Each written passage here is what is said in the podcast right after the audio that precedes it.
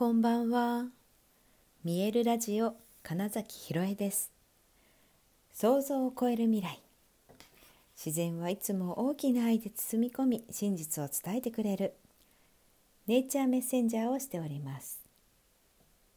はい、改めましてこんばんは。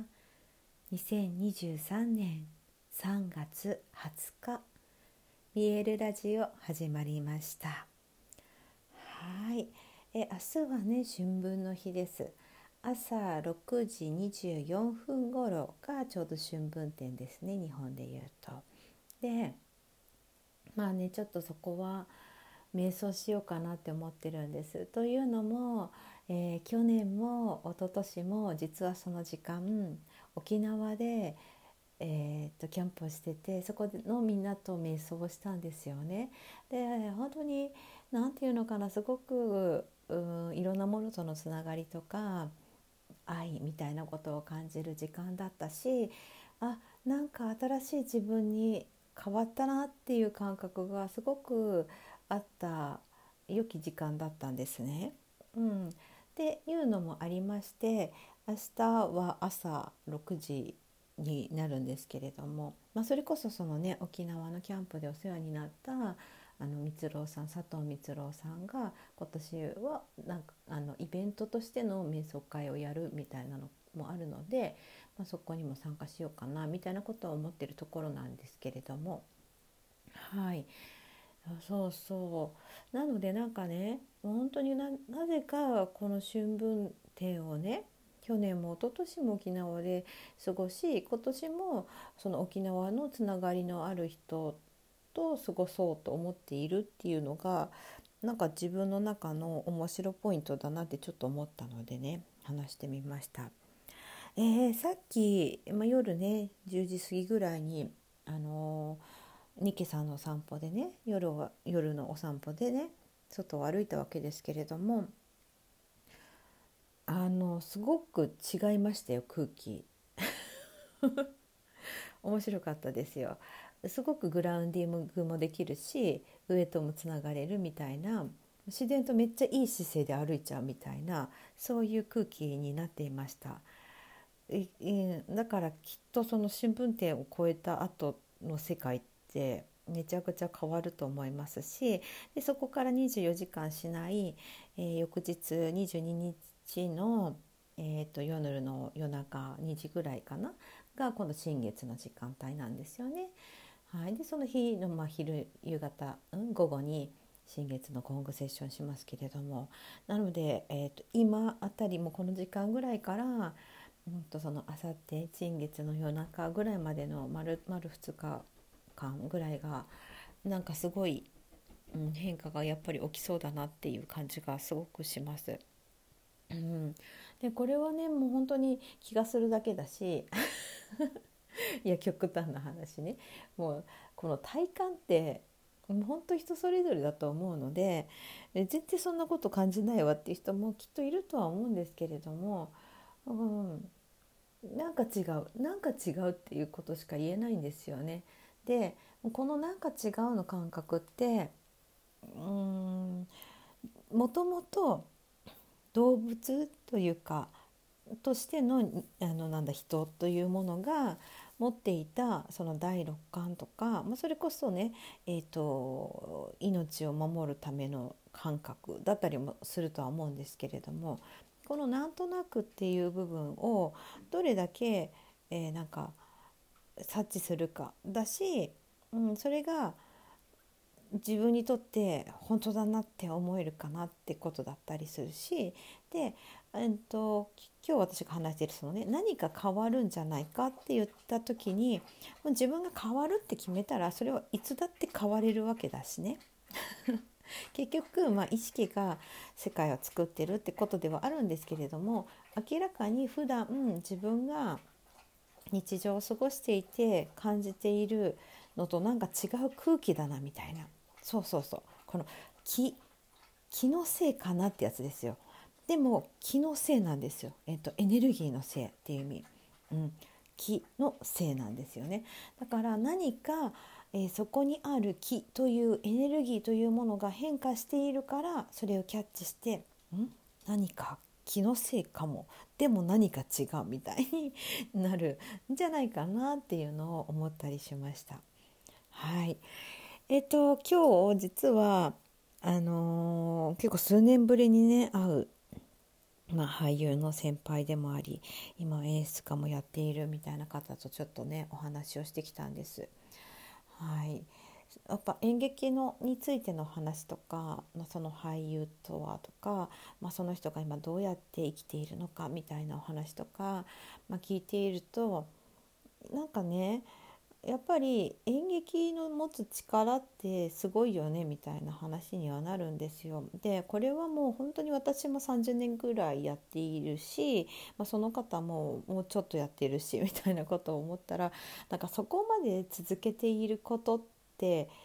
うん、ただ、まあ、好きだっていうのもあるけど何かそこから得ているものとか気づくことっていうのが多いからだなとも思ったんですね。うん、でえーと、それをなんだろうなそれを通じてだから全員が何て言うんですか世の中の人全員が別に演劇をやってくださいってことでは全然なくってその何か演劇というものを通して、えーと、見る側の人の気づきとかにもなると思っているし、うんと、やる側にとってもえーと、俳優として関わるのか、えー、演出家として関わるのか脚本家なのか、まあ、それぞれのねいろんな役割によっても全然多分、えーと、捉え方が違うんですよね。だけどもその総合的に総合、うん、芸術じゃないですか演劇ってつまり。えっともちろんまっさらな舞台何もないところに俳優が存在しているだけでもうそこは演劇という空間に変わるよっていうあの演出家ねピーター・ブルックの「何もない空間」っていうのもありますけどもちろんそれも、まあ、その俳優のスキルとか、うん、存在というもので、えっと、世界が作られるよっていうことでもあるんだけど基本的には例えば、えっと、その照明家さんがいて音を作る方がいてで、まあ、舞台監督がいて美術さんがいて衣装さんがいてとかって、まあ、言っていくとね、まあ、本当にさまざまなもちろん脚本家もいますしとかっていうね。でそうそうトータルで、えー、何か一つのものが出来上がるっていうところが、まあ、とても多分、うんと、世の中の必ず誰かがいるから、えっと、自分がそこにいられるっていうことが、うん、体験できる機会でもあるんですよね。うん、でこの、えー、なんだろうな社会の縮図じゃないですけれどもそういう部分においてでもなんだろうな普段の自分とは違うという世界においてそれを体験できるから、まあ、ある意味、えー、っとチャレンジという枠を飛び越えるみたいな体験もできますしそれが何だろうな正解がないっていうことも、えっと、理解多分できるんですよ。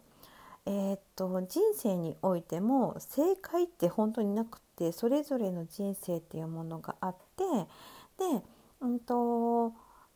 だなんだけどねなんだけどやっぱりどこかうんと誰かと一緒がいいとかあの人が言っていることが正しい気がするとかうんとあれが正解なのかもとかもそれこそそのやっぱ教育で答えを出して、えっとうん、正しいと言われている答えを出した人が、えっと、評価されるみたいな、うん、ことがベースになってきていたのでどうしてもそういうふうになっちゃいがちでそうするとね自分の人生にもう正解ってあるんじゃないかなどこかにあるんじゃないかなって探しちゃうんだけどでも結局それって自分の中にしかないっていう、うんまあ、ことにおいてそれをね演劇をやると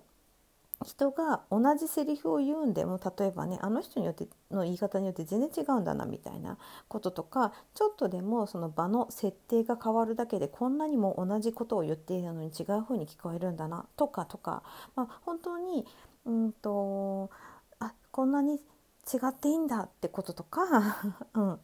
結局正解がないってことは、まあ、自分で感じたことをどうやって表現するかなってことをひたすらまあ、クリエイトしていく時間だなってことを分かったりとかね。っていう意味でそれを日常で試すのは怖いかもしれないけど、うん、その演劇という作られている空間とか場面とかによってその世界によって体験できるっていう意味でもすごく、うん、いいそれがだから人生にも反映できるんじゃないかなっていうね。